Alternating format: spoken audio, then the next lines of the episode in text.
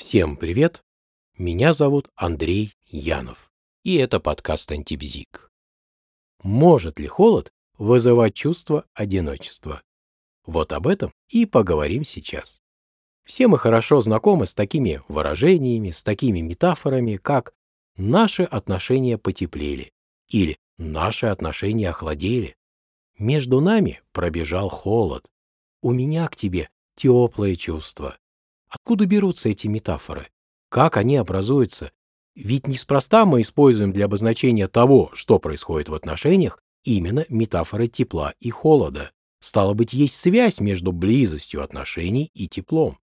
Возможно, люди, испытывающие физический холод, чувствуют себя более одинокими, чем люди, которые испытывают тепло. Вот как раз эту гипотезу и решили в 2012 году проверить два американских психолога – Барк и Шалев. Они провели эксперимент, для которого набрали добровольцев, думающих, что они участвуют не в психологическом эксперименте, а в маркетинговом исследовании. В ходе эксперимента участники держали в руках холодную или теплую упаковку в течение одной минуты под видом оценки коммерческого продукта. Затем их попросили оценить его потребительские свойства. После этого, якобы в рамках уже другого исследования, они проводили специальный тест, который и определял степень одиночества. И что же? Все участники, которые держали холодный пакет, сообщили о более высоком чувстве одиночества, чем участники, которым достался пакет теплый. Что важно, полученные данные были статистически значимые. И это на самом деле поразительный результат. Это исследование может оказаться крайне полезным на практике, поскольку появляется возможность облегчить ряд психических состояний очень простым способом. Как все это объяснить? Может ли чувство одиночества быть на самом деле вызвано переживанием физического холода? Недавние психологические исследования показывают, что связь между холодом и одиночеством может выходить далеко за рамки лингвистической ассоциации. Метафоры и абстрактные представления могут быть ассоциированы с физическими ощущениями, и эта ассоциативная связь, по-видимому, развивается в результате ранних переживаний, которые приводят к тому, что ощущаемое тепло или холод становятся тесно связанными с межличностной связью или изоляцией. Например, когда мать прижимает к себе ребенка, ребенок ощущает тепло, но при этом также формируется связь и на уровне психики. Что надо заметить, в целом очень хорошо согласуется с теорией привязанности.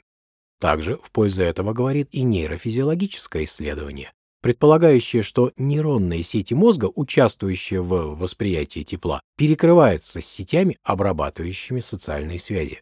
Например, исследование, которое провели и Нагаки, и Айзенберг, показало, что во время чтения любовного послания задействуется нейронная сеть, которая частично перекрывается с нейронной сетью, которая была задействована, как вы думаете, когда? Когда испытуемые держали теплый пакет.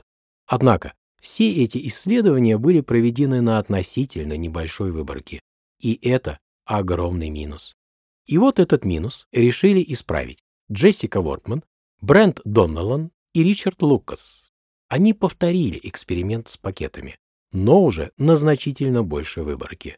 Если в описанном ранее эксперименте с пакетами принимало участие всего 75 испытуемых, то в новом эксперименте их было уже 260. Каковы результаты? Увы, эксперимент показал, что не было статистически значимой разницы в чувстве одиночества между теми участниками, которые держали теплые пакеты, и теми, кому достался пакет холодный. Любопытно, что в ходе эксперимента один из участников догадался об истинной цели происходящего и заявил, что он абсолютно убежден в наличии связи между холодом и одиночеством. Но цифры говорят сами за себя. В итоге исследователи пришли к заключению, что связь между воздействием холода и одиночеством нуждается в дальнейшем изучении, а результаты никоим образом не являются окончательными, и что в будущих исследованиях следует использовать еще большие выборки. Что же, в науке такое случается часто. Исследования, полученные на более большой выборке, нередко опровергают исследования, полученные на более малой выборке.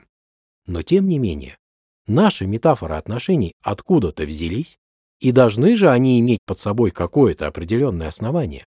Не могла же связь между теплом и близкими отношениями возникнуть случайно, так же, как и связь между холодом и увеличением дистанции в отношениях. А вы как думаете? А я на этом завершаю свое повествование. Всем желаю всего самого наилучшего. Всем пока.